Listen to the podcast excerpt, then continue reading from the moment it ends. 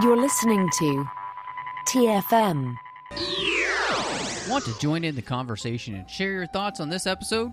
Join the Babel Conference, our listeners' discussion group on Facebook. Just type B A B E L into the Facebook search field, and we look forward to seeing you there. This is Steve Sansweet of Rancho Obi-Wan, and you're listening to the 602 Club.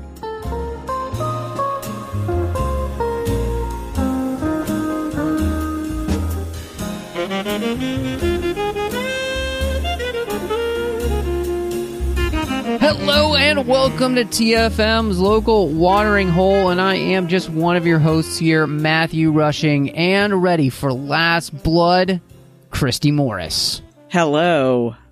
Uh, I uh, I've got my bow and arrow and all of my um, underground bombs and everything ready to go, but oh, nice. I'm gonna bring the trouble to me this time.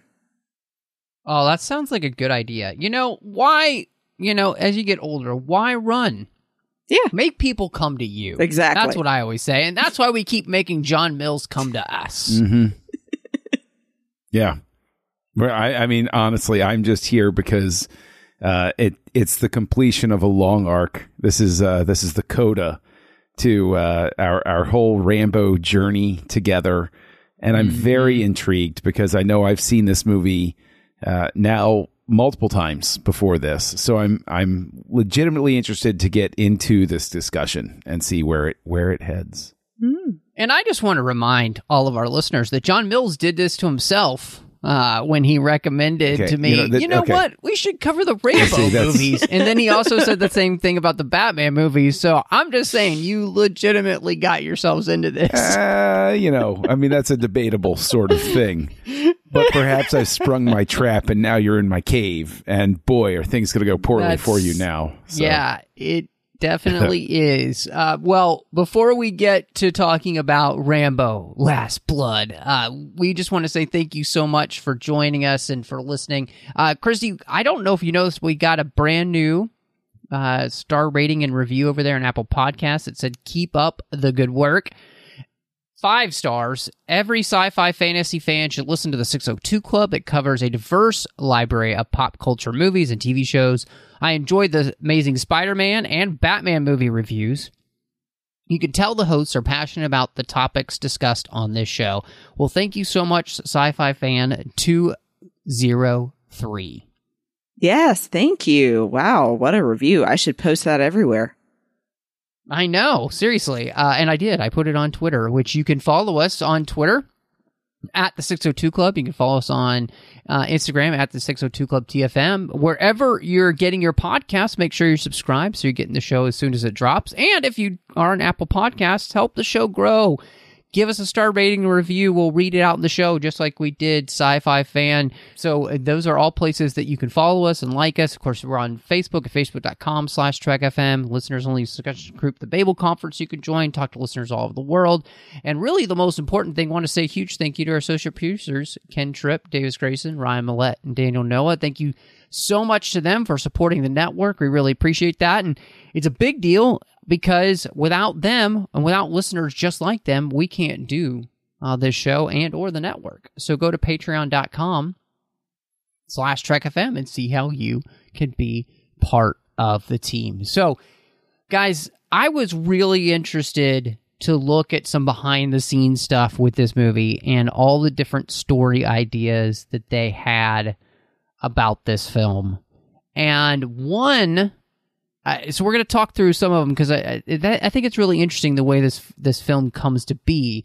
But one of the ideas is that they had a movie called The Savage Hunt, which would have been loosely based on the novel Hunter by James Byron Huggins, and would have focused on Rambo leading an elite special forces team to hunt down a genetically engineered creature, which seems a little bit too much like a Predator film, if you ask me. Thank you. That's exactly what I thought. Speaking of So Predator basically, fans, Rambo versus Predator. Yeah, Mhm. I was like, that's not Rambo. this is another plot. Go start a new franchise. That that's not Rambo. Yeah, that uh, that that would that movie would have been torn apart uh, the second that the trailer got shown. Everybody like that. That would have been just a colossal disaster. I think, just in terms of reputation. Like they could have turned out like a five star movie, but like people, nobody would have gone to see it because they would have said, "Oh, this is just Predator," and just walked away from it. I, I know that I, yeah, that's such a weird idea for a Rambo movie. I mean, although, I mean, is it really any weirder than two people taking on the entire, you know, like an entire column of of the uh, Soviet military? You know, I don't know. Both stretch credulity, but uh, you know, the genetically engineered creature thing is a little too close to Predator. Absolutely. Well, and like, I mean, what in the world would tie it together with the other Rambo movies to Yeah. make it at all feel like part of the same thing? Well, You know, well, nothing. Well, on top of that is also the fact that, and I think we'll get into this as we talk about the movie as a whole, is Rambo's always supposed to be the reluctant hero. He doesn't want to do what he winds up doing in First Blood. He really, you know, he's in prison. He doesn't want to do what he winds up doing in First Blood Part 2. And at the end, he's like, F this, I'm out. He doesn't want anything to do with it in Rambo 3. And then his friend gets captured.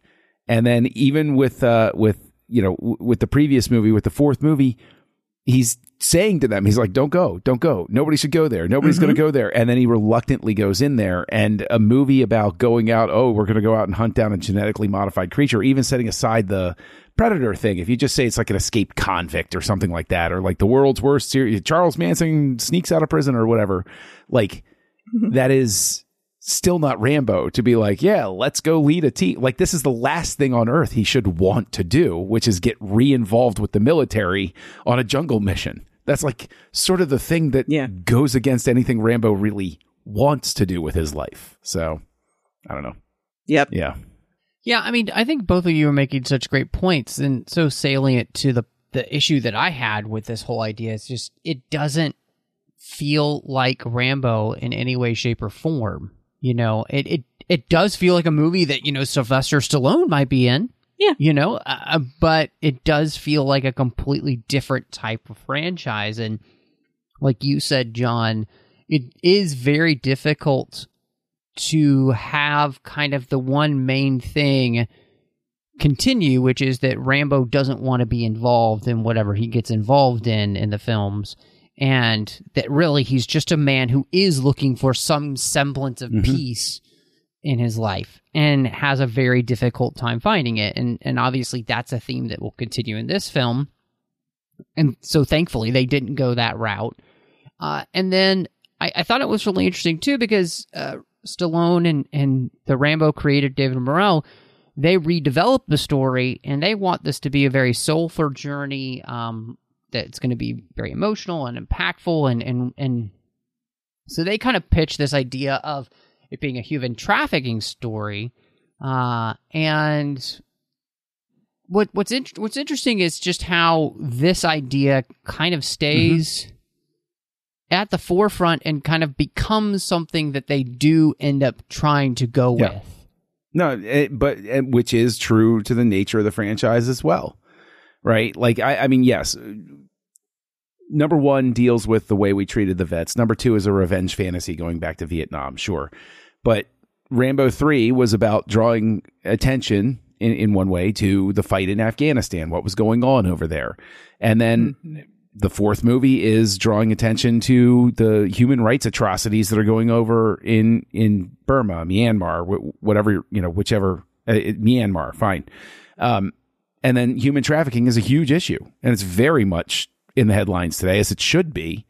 Uh, and so, I mean, that is in keeping with the franchise to draw attention to something that's a, a, a social issue that should be addressed or or taken care of. Yeah, I, I echo that because obviously it's pretty blatant that it's been a frequent thing in the movies. Um, but also it does kind of work well with the idea of it being a powerful story. Um, I would say because of the subject matter, it kind of diminishes it being a really soulful journey Mhm. to me and more just terrifying. Um, you know, it feels like the focus is a lot more on that than it is on Rambo's development as a character, I think. Yeah, sure. Well, and it's interesting too because you know you have I think this be- obviously as we mentioned becomes the kernel of the idea, but you, one of the other things that they do here is they also think about possibly doing a prequel, which I'm not even sure how you would do that if you don't have Stallone or how you would work Stallone in that and make that work. So, Well, I mean, they could always choose not to. They could just.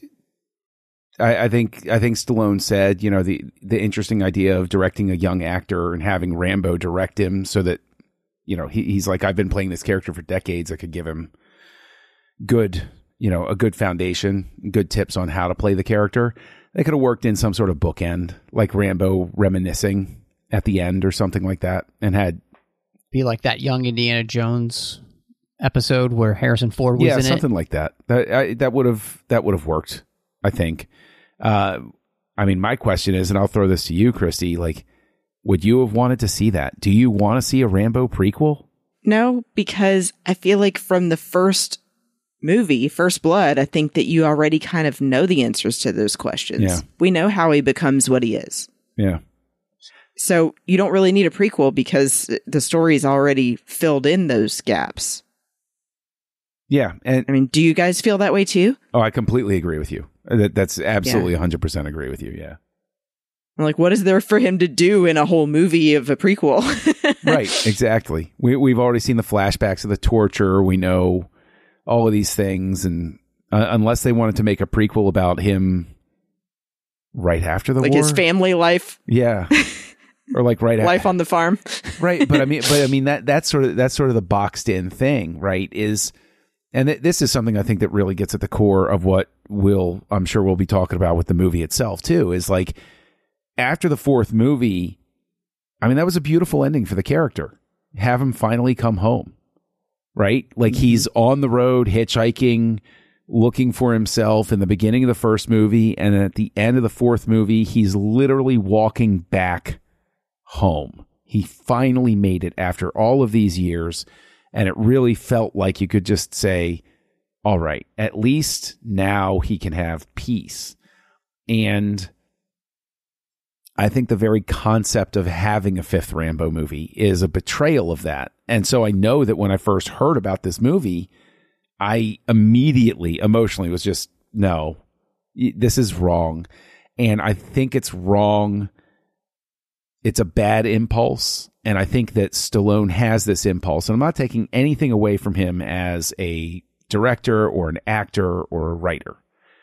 But he very obviously has an impulse where he doesn't know when to stop at a certain point. And that's why I mean, sometimes he can pull out of that nosedive and you go from Rocky Five and then he, he comes out with Rocky Balboa and you're like, okay, fine. We made it through. And then Creed carries it forward and it's like, that's awesome. Okay, we we we we kept the good momentum and we shifted the focus of the character here. Rambo found his ending. They they they they never should have come back to him. Like this was this was unnecessary to uh to come back here. Well, and it's interesting because there was I, I was reading and there was a a while where Stallone said no, he wasn't coming back, and that Rambo was done. Uh, and it was kind of around that time period they found the way for Rocky to return, and so I think you know that's that's an interesting thing. Like, and and John. I think it kind of really does a good job of kind of segueing us into the idea of, of you know, Rambo returns. Uh, this character is going to return to us, and and I I wanted to ask you guys specifically before we kind of get into every single thing about the movie. You know, I thought it was an interest, a really interesting setup because we do really spend a lot of time with this character before we ever get into any kind of action with him trying to live a life quote unquote at home trying to have a life. And you know i mean like he's a horse whisperer you know basically. He's a he's a horse trainer you know? He's he's got this uh, family that he's uh, living with, um, you know, his deceased father's ranch, and he's managing it with an old friend, um, Maria, and her goddaughter Gabrielle. You know, so how did how did this part of the film work for you guys? I mean, the setup's fine. I mean, but I, I don't know how you could really mess up a setup in, in this instance, right? It, it's it's nice to you know, okay, you refamiliarize yourself. Let's say this is the first Rambo movie you've ever seen. It actually does enough setup for you to get a feeling for who the character is. Right. Uh, the extended cut has spends entirely too much. I'm very glad that the theatrical cut made the decision to cut the uh, the opening where he rushes out and saves people in the rainstorm. It's mm-hmm. interesting, but it's not an interesting enough to like you can really see that the film starts twice in the extended cut. And so they dropped one of the beginnings and they just had one beginning with the theatrical. So I think that's the better impulse there. And you know, I hate to put it this way, but even Superman 4, the setup isn't the problem. You know, that, that first like 10, 15 minutes, you're like, okay, it's a Superman. Yeah, all right, here's Clark Kent. Here's, okay, here's everything going on. And then it's after that that the wheels start falling off.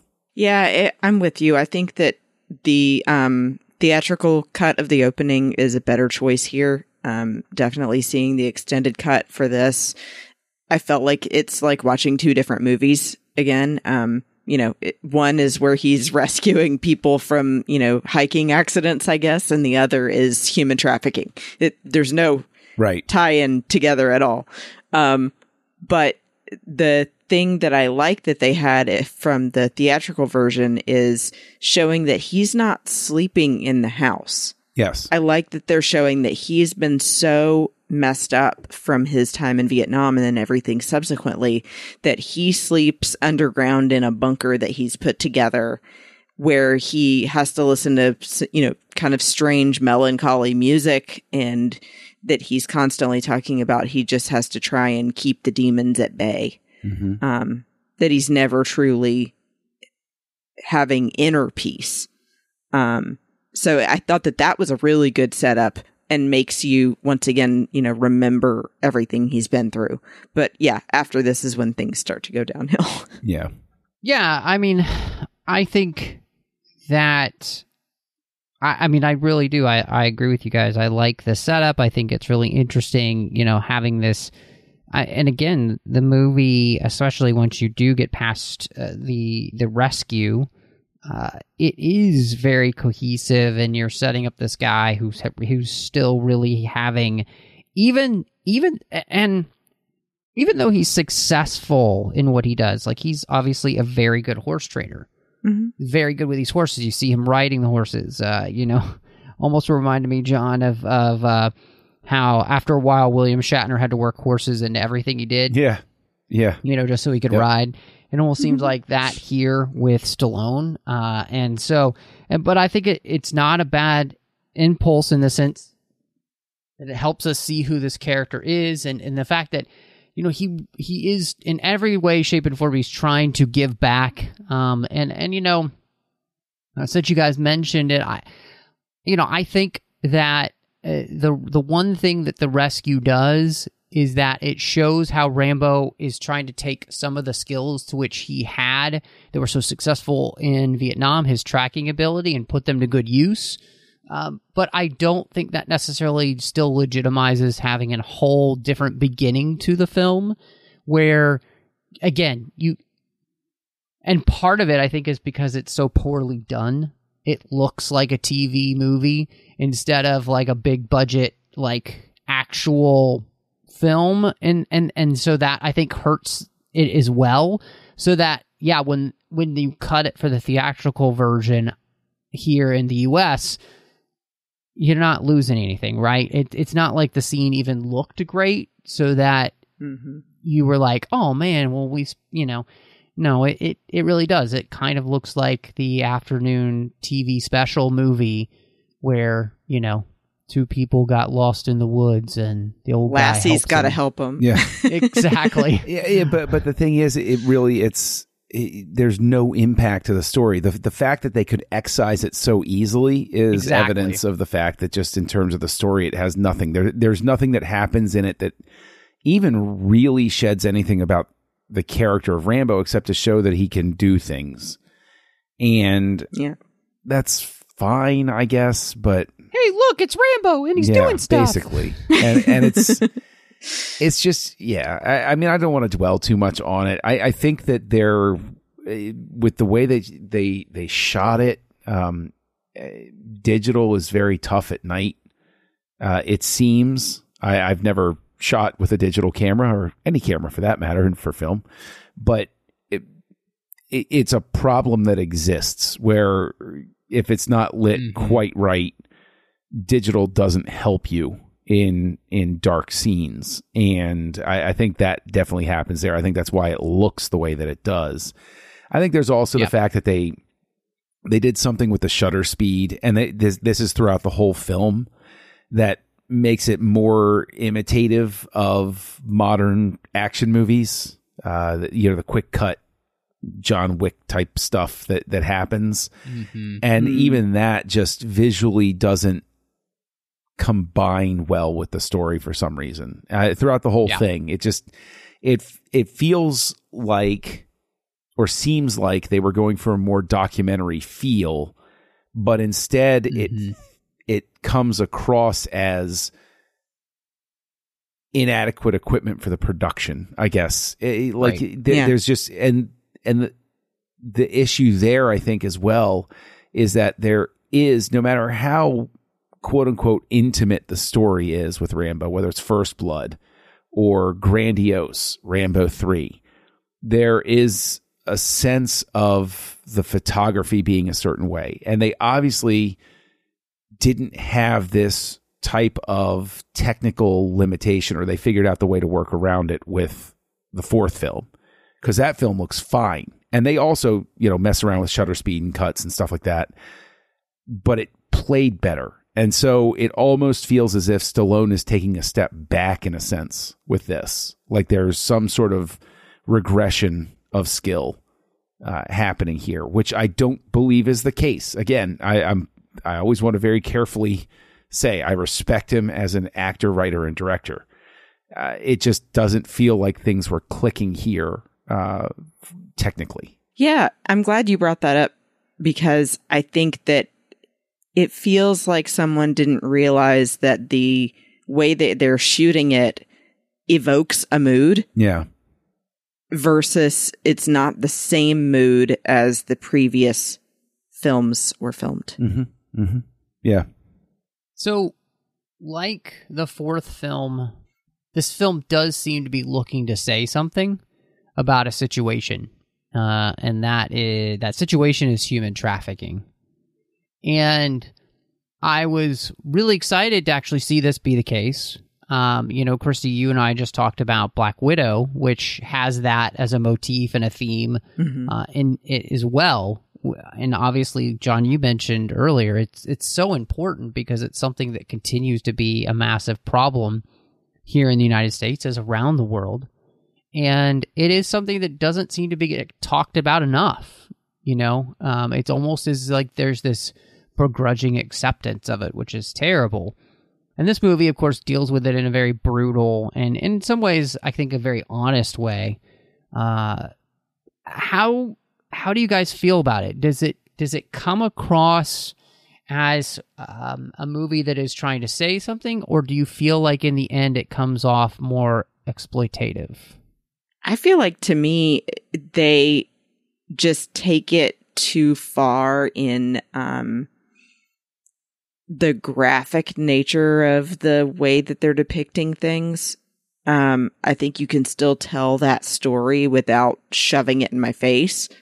Um, uh, to me, it just same kind of thing of like the mood not jiving correctly, especially if they're saying that they want to tell a, an impactful, soulful journey. Um, it, it comes across much more as we want you to see every bit of how absolutely horrible this is. Um, and it just felt a little too much to me. Um, and I think that Gabriella didn't need to die to show that either. I agree. I I think that it, it- giving it the most generous read possible, they're trying to say something, but they're saying it clumsily, Mhm. and it's it's primarily because I get the urge to be in your face about it and have it be make a statement, slap people in the face. They gotta wake up to what's going on, but it's fighting the counter impulse that it has to show this really brutal violence that now I know that seems like a silly thing to say. Well, in the previous movie, he turned a 50 caliber gun on a guy in the front seat and blew him to smithereens. But there was a eh, like there wasn't a a um a wallowing in it. Uh and that's that that's not the right word, but this movie seems to slow down for the horror and so th- there's just there's stuff that is too far down a certain road in a much more narrow and personal way. And so you can say well that's part of trying to make the statement but at the same time it, it it's a fine line to negotiate. And when then you have everything culminate in an ending that's basically like a grindhouse flick. You've lost the thread you've crossed that line into exploitation. You've asked too much of me to continue giving you that benefit of the doubt. That's how i see it. Yeah, I I felt like I appreciated the attempt to kind of show the brutality of what these girls go through and to not sugarcoat it hmm in any way, shape, and form. Um, I think John, what you just said about how the end comes, and you end up having this ridiculously over the top, you know, like you said, grindhouse. I think that's a perfect example. Is what ruins the effect that they were going for, because that becomes this revenge porn yeah Yeah. and that that ruins the impact that those scenes gave you because it becomes exploitative. You use that as the opportunity to then legitimize you doing all these things to these men, which I I, I get the impulse, but I think to be able to find another way of doing it so that the graphic nature is what's being done to the girls instead of what's being done to the people who did it if that makes any sense. well- like that he could still kill them and it could still be bloody and violent and all that those kind of things because that's the that's the uh justice that we want to see happen in this film right? But that if it, it was done with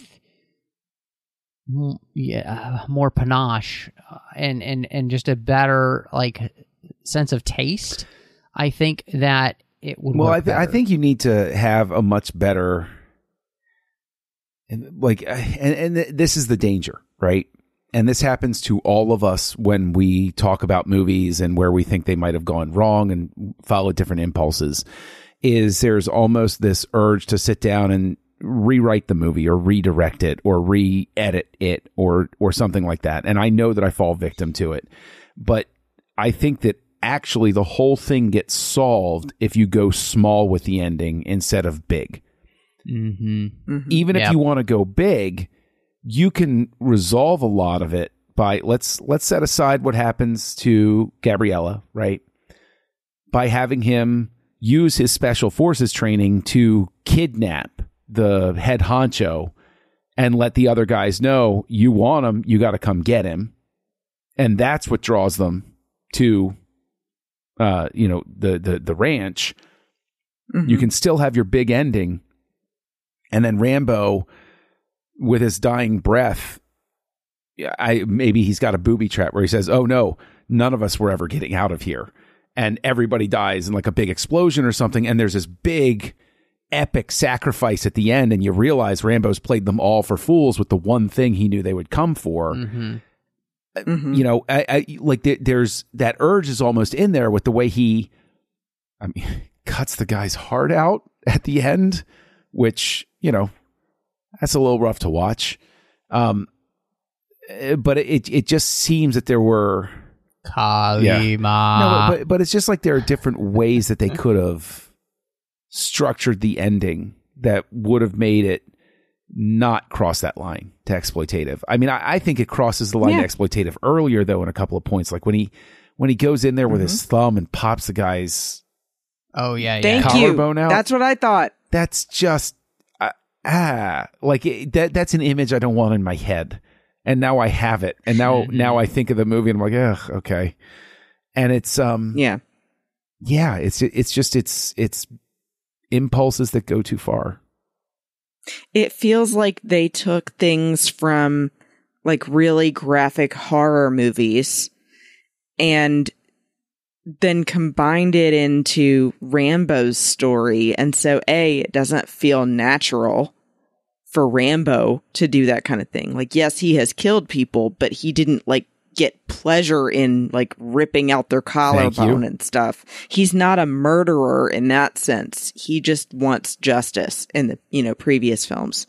Um, so this felt like, what? That's not Rambo. And then also it- the things like that seem especially cruel in general. I- I think even when he has the traps at the farm and the guys fall on the knives or whatever, and then he comes back and shoots them, you're like, it's beating a dead horse, literally. They're already dead. yeah And then combined with the ripping of the heart out, uh, like he mentions that before he ever actually does it. And I'm like, okay, you could have him say that he's going to do it, but then he doesn't actually do it. Having that then happen for real is like, oh my God, really? We got the meaning before you did it. yeah and it's I, I think it's also unfortunate because it's so regressive for the character again yeah. at the Yeah. end of the fourth one rambo he made it out i don't want to see him dragged back down and i i understand the urge to make a statement or to have a movie but it, it seems as if the mistake here is Stallone wants to make this statement, wants to talk about something that's going on, and so he just resurrects an old property instead of hiring somebody and creating something new. He he's a producer and a director. He doesn't need Rambo to do this. He Yeah. can just have a different scenario happening. And so I really do think it's grafting a character on just at its baseline, it's grafting a character that doesn't belong in this story onto a story that probably could have been a pretty decent indie movie uh, for what it was. Mm-hmm. I guess I will play a little bit of the contrarian and say that I don't think I have as much of a problem with Rambo, say, you know, doing what he does to the one guy with popping his collarbone out and all this stuff. And part of that eh, the fact that we've set up in the film that this guy's last best hope of being any kind of normal is this little bit of family that he's found. And that these people have taken that last love, that last thing that he was kind of holding on to that's helping keep it like he talks about this idea of like keeping the demons at bay. And one of the reasons he does that is because of Gabriella. And he works so diligently at it because he wants to be able to be there for her and see her grow up and like she reminds him of all the good things in life. And one of the things that I thought was interesting is that by doing this whole thing with human trafficking and everything is that we do kind of show that the horrors of this world aren't relegated to war. They happen every single day in every single part of the world where people are trafficked like cattle and made to do horrible things and and all of that. And so I think you just said it correctly earlier, John, is they're doing it clumsily, and that's the thing that just doesn't help. So when he snaps, I don't necessarily have a problem with it, but I think that I think that everything is handled with uh, a clumsy thumb. Yeah, yeah. Like you know, it, it- it's like too many Well, thumbs. but but let me let, let me offer this though. Uh, Let me be a contrarian to your contrarian here, in that Ooh, a double contrarian. you have to recognize though that Rambo as a character is a commentary on certain things, and so it's okay to have that character remain in that context. And again, make a different movie with a different set of characters. And it, I firmly believe you could take this premise, mix it up a little bit, take Rambo out of it, and it's fine. I think putting Rambo in it actually makes it feel clumsy from the get go because of the fact mm. that Yep. Yeah, I can it's see that. Yep. so it's such a generic story. It almost feels like Mm-hmm. you just said, "Oh, here's a story. Sure, put Rambo in it," as Yep. opposed to Yeah. Yep. this is a Rambo story. Yeah. Sure.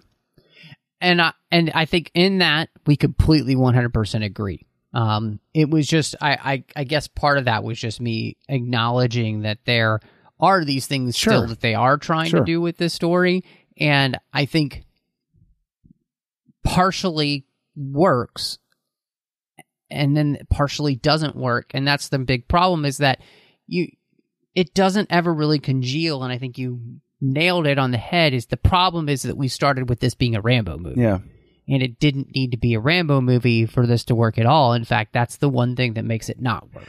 Well, and, and there's also, I mean, there there's also, and I'm just such a big fan of streamlined storytelling. Her journey out to go see her dad doesn't need to happen.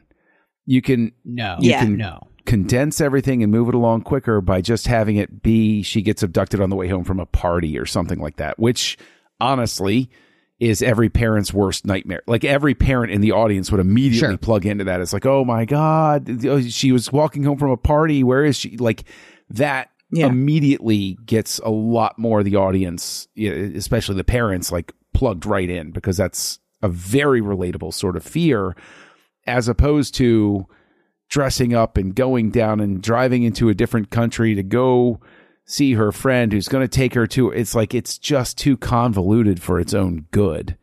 And then mm-hmm. to have it be Right. or even if you have that to have it be that the dad was really there instead of it just being a trap like it, it just it it's so mm-hmm. much extra than it needs to be uh, and Yeah. i think Yeah. that also hurts it Right. Well, and Christy, I got to ask you about that because I think, as I want to talk to you about that, I think one of the things that doesn't help this movie is that a few of the choices they make for the cast feel like telenovela level of acting, and and it really hurts any of those scenes anyway. Do you mean the girl that plays Giselle, the cousin? Uh that e and the dad specifically like that whole subplot is destroyed honestly because the people playing the parts are so bad Yeah. I I agree that I feel like the scene where they're trying to finally have the payoff at least of Gabriella meeting her dad, confronting him and asking him the question of why he left.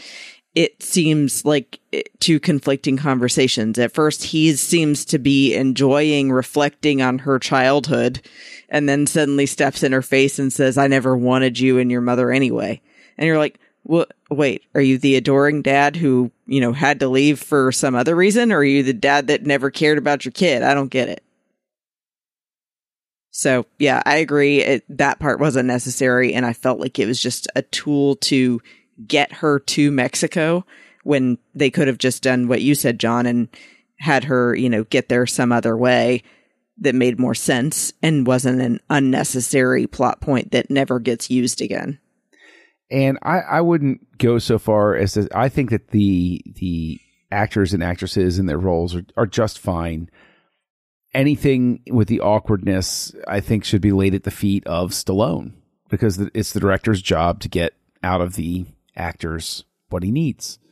And uh, granted, there are times where just the casting just doesn't work properly. But I think that I I very much get the sense of this is, and I- I'm trying. I'm trying to think of the right way to say this, okay? Because this is this is a very fraught sort of topic. But it feels at certain points that Stallone is navigating a world he only understands cursorily and a culture he only understands cursorily instead of one that he's intimately familiar with. And so hmm. as a result, some of the artifice that we sense is because this is a director who isn't themselves incredibly intimately familiar with everything that they should be going into this. And I'm not saying that in a pejorative way about Stallone. I'm saying any director has that hurdle to overcome for whatever they're they're directing. You know, somebody directing a period piece obviously didn't live 200 years ago.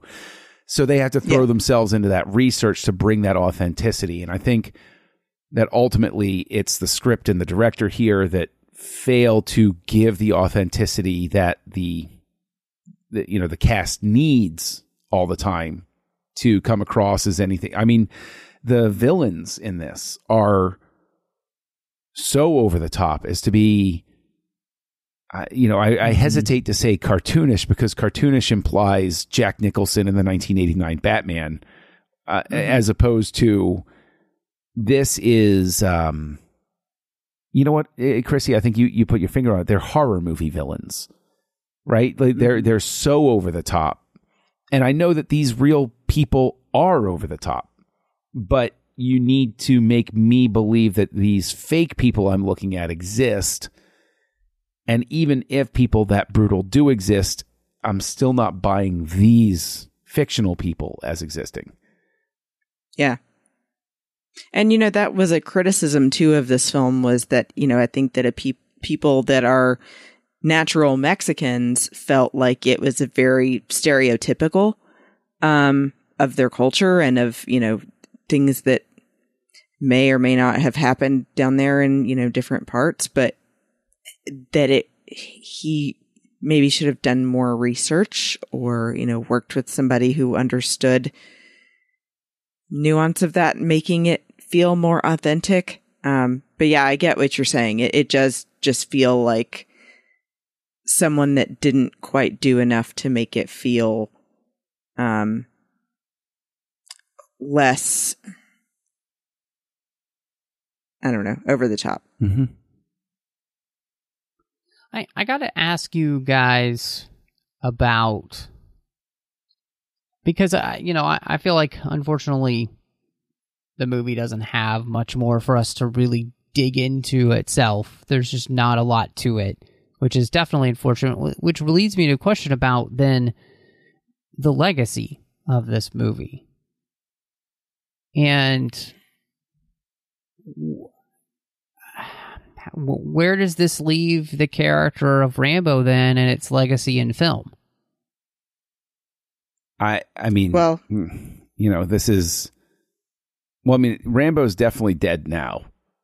Everybody thought he was dead after Rambo three, but he, you know, we, we got that fourth film that was great, and then this I think is just there's this this is the franchise killer. No, at no no matter at what point it happens, but you know all of the other uh, external factors and everything like that. I think that Last Blood will always become like Superman 4 was for many years. It it was you know that was the Superman movie where he only ever acknowledged it to sort of be like, yeah, it's too bad they made that one. And I think Rambo Last mm-hmm. Blood falls in that category. I mean, it, you know, I think it's a I think it's an accomplishment to make a Rambo movie that I'm less likely to watch than Rambo 3, but they accomplished it. So, so you're saying they succeeded I guess. I guess they did. It truly is last It's something. Blood.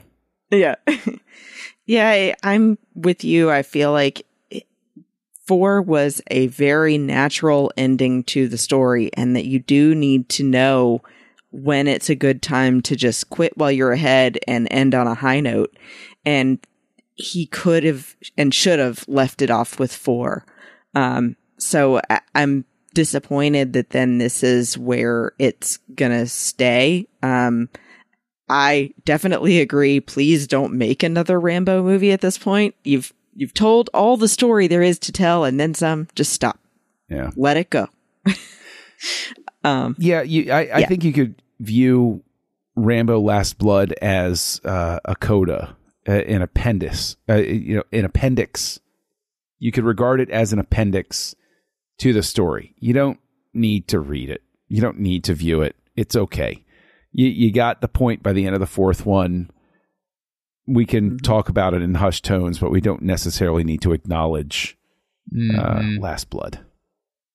but yeah. the thing that I liked about the very, very end of this one was the voiceover they have of him while he's sitting in the rocking chair seems to kind of give a um, reason that Rambo would continue to feel the way he does. Um, that, you know, it's basically saying, in a way, referring to like being in the military. I'm always going to fight for the people I love and the only place I've called home. Yes, uh, I will say that I did like question mark. Uh, I, I'm a huge Doors fan, so they used five to one by the Doors at the end, which is you know it, it's contemporaneous. It's from the Vietnam time period. It's a fantastic song. The unfortunate thing is, yes, Rambo would have listened to it, but we have to make decisions for the film, and the song five to one doesn't really fit with what they're doing in this last scene because the song is about uh, the what Morrison later came to term the soft parade that eventually you know we don't need guns we need we just have the numbers we'll do a, a quiet revolution and take the world over and all of those sorts of things and so this granted it's got a great beat and it's a great song but it it's not fitting for this, but I love the doors, so I'll go ahead and say, okay, I like that. And and, and I can Mhm. work with that. Right? Like a song that's anti gun during a scene that's all guns. Well, yeah, I mean if it's um you know, if it's used ironically, sure, but it really seems like they just went for a cheap. This came out during the Vietnam era and Yeah. it's about the odds that Rambo's facing. You know, oh, Mhm. five to one, ha ha ha. And it's like, eh. I, I mean, if they'd had me as an advisor, they're like, we need to use a Doors song. I'd be like, all right, I got this covered, guys. Let, let me think about this for two days. I'll, I'll bring it to you. So, I think that what you end up with is a really bad taste in your mouth. You know, like you know, they say the first cut is the deepest, and apparently here the last taste is the rancidest, if that's a word. Uh, it's Don't think just so. you know, Yeah. most rancid. it's just not it's it's not good right like it, it it's a it's a bad movie and like you both said i think the sad part about this is is that beyond everyone's expectations rambo just rambo was the perfect send off for this character and it's like one of those things where you let you just wish you'd never seen this because that was the perfect ending. And so you're always just kind of pissed that they made another one right? You're just frustrated because that was your last taste. And you can never get that out of your mouth. It's kind of like the way i feel as a Grey's anatomy fan. You know, the show went on so long, it destroyed everything I cared about in the show to the point to which it almost made me hate the show. And I wish I could go back to a time where I didn't remember so many seasons of that show that happened.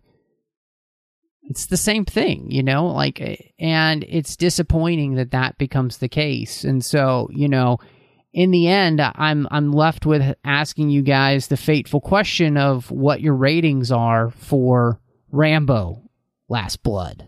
I give it one star out of five. And I mean, I think that's even kind of being a little generous with it. Um, cause I, I think that, you know, like we said, like it, the human trafficking element is an important topic to talk about, but ruining it with the other things, you know, with it being an extra film when they didn't need one and then the really disgusting horror movie style violence with a character that has never been that kind of character. It just doesn't feel like the pieces are jiving. So, yeah, uh, one out of five for me. Yeah. Uh, I came into this having given it a one and a half, but I'm going to side with you, Christy. It's a one.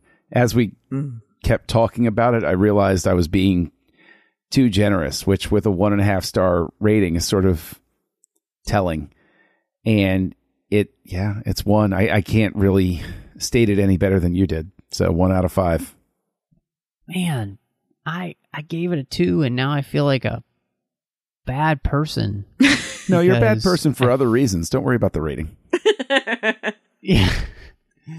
I- yeah, I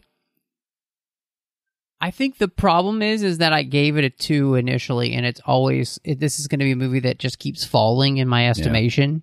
You know, and in much the way same way honestly and unfortunately Christy when we talked about Black Widow the rating went down. hmm And, you know, as we're talking, yeah, I'd, I'd say it definitely went down in my estimation. It is probably more at like a one and a half at this point, and I wouldn't, you know, one star because at least nobody died, right? Isn't that the oh, for the me, ranking it's you half star John? if you didn't accidentally kill anybody while making the film. So everybody Okay. gets a half star as a general rule. okay.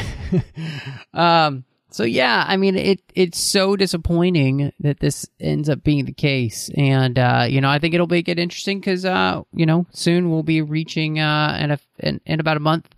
Batman and Robin, so who knows uh, how much higher we can go? uh, but th- that means that uh, it's time for some recommendations, and so Christy, so John can think of a recommendation. Cruel. What That do you want to recommend foul. to everybody this you. week? Uh, I feel like that all the time. It's okay. um, I actually, it's funny that you mentioned that, um, because I was talking to my friend Kevin earlier today and was recommending something to him that I'm like, you know what? I should recommend that on the show. Uh, cause I don't think I have, but there was a podcast I started listening to a couple years ago that I still occasionally go back to and find new episodes I want to hear. Um, and it's a podcast that Alec Baldwin hosts called Here's the Thing. And it's just intimate conversations of him with one guest. And it's people that run the gamut of either actors and actresses to singers to politicians. Um, he did a really adorable conversation with Debbie Reynolds before she passed. So, um, yeah, I highly recommend checking out Here's the Thing by Alec Baldwin. That's the way you describe it reminds me of a very short-lived TV show that was on I forget what cable station it was on uh, called Shatner's Raw Nerve, where he sat down one to one with somebody, and they were fantastic interviews. They were absolutely magnificent interviews because they were free form. They had no format. It was just Shatner sitting there talking with somebody, and so that sounds like the same sort of thing. That's a good recommendation. I dig that. I dig that. Thanks. Uh, you know, I am not done with what I'm going to recommend, but I'm enjoying it so much that I'm going to recommend it anyway because uh, I love conspiracy theories. I love picking them apart, but I also love when they, I can't pick them apart. And so far, I'm deeply enjoying a book called Chaos uh, Charles Manson, the CIA, and the Secret History of the 60s. And it is absolutely fascinating so far. It's a book that the author basically spent 20 years of his life on, all stemming from an article he was supposed to write in 1999 about the 30th anniversary of the Tate La- LaBianca murders. And he started going down these paths, and it's really fascinating because I don't know where it's going to end right now, but it's going in a lot of fascinating directions. So if you like that sort of true crime history buff, a little bit conspiracy theory sort of stuff, uh, I highly recommend. I, I certainly hope as I issue this recommendation that it doesn't wind up absolutely sucking through the rest of the book, but uh, I, I don't think that it will because it's it's pretty spellbinding so far. So that's Chaos, Charles Manson, the CIA, and the Secret History of the '60s by Tom O'Neill. Ooh. Nice. Well, I'm actually going to be recommending some books as well uh, because that's right. Dune is actually going to be coming out here in October, which I'm so excited about. Uh, I have read every single one of Herbert's Dune books that he wrote. And then I read the sequels that his son and Kevin J. Anderson wrote uh, off of his notes and outline for the final book he was going to write in the series uh, Hunters of Dune and Sandworms of Dune. So I'm going to recommend both of those books. I really enjoyed what they did. Um, they they did their best job, I think, in creating a story that felt like Herbert's Dune, but at the same time was in their style. You know, they weren't just trying to crib, you know, his style, which I think was good. They they they had their own. I enjoyed the end. I thought it was great. I'm actually going to be going back and reading uh, some of their other books because I enjoyed what they did so much. Uh, just enjoying it, the Dune universe is so fascinating. So, as we look towards that coming out, I'm obviously very excited about the film, but it was so much fun to to be in that series again. And I thought those two books were definitely worth the recommend Hunters of Dune, and then the very last book, Sandworms of Dune. So that's going to be my recommendation for everybody. But, uh, John, again, I'm glad we got through all of the Rambo films. I've now seen them all. I can check that off my. Would you call that a bucket list? I Sure, get bucket of blood list. but anyway, where can people find you? blood list. I like that. Uh, Kessel Junkie, K E S S E L J U N K I E on your social network of choice. Uh, always lurking around Twitter. Uh, I have fun on Letterboxd, and you can find me over on the Nerd Party Network, where I am co-hosting House Lights, a series where we look at directors one at a time by either the decade, a specific dec- decade in which they were operating, or their entire career from start to finish. And you can also find me co hosting Aggressive Negotiations, a Star Wars podcast with Matthew Rushing. But, Christy, where can people find you? You can find me on Instagram and Twitter at Bespin Bell. And then when I'm not here in 602 Club, I also do a show with my friends Amanda and Teresa called Sabers and Spells. And we are at that name on Instagram and Twitter as well. And we cover geeky topics that we don't usually get to cover that are a little more niche. Um, although it started with Harry Potter and Star Wars, we've divulged now into uh, the weird stuff. So, um, actually, we've taken a little bit of a break because Amanda's getting married in two weeks. Yay. But yeah, uh, but she did have a Harry Potter themed bridal shower, which I shared on our page. And, uh, we're talking about when she gets done. I'm so excited because John, she's taking my suggestions and gonna do Return of the Killer Tomatoes with me. Yes. Awesome. Hey, it's geek related. well done. Well done. so yeah, like I said, check that out. And uh, you can find me all over social media under the name Matt Rushing02. Of course, I'm here on the network doing literary treks as well as the Orb. Literary treks about the books of the comics of Star Trek, and the Orb is about Star Trek Deep Space Nine. And of course, don't forget about Snyder Cuts with John Mills here in the feed as we talked about everything Zack Snyder's directed. Plus, you never know what might be coming up in that feed since, well, he's become a very busy man recently. Uh, you can also find me over on the Nerd Party, not only doing aggressive negotiations with John, but you could find the show I finished with Drea Kaufman called Owl Post, as we talked about every single chapter of the Harry Potter series, one chapter at a time. But thank you so much for joining us. And y'all come back now, you hear?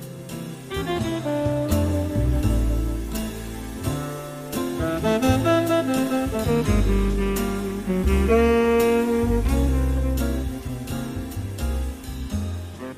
you.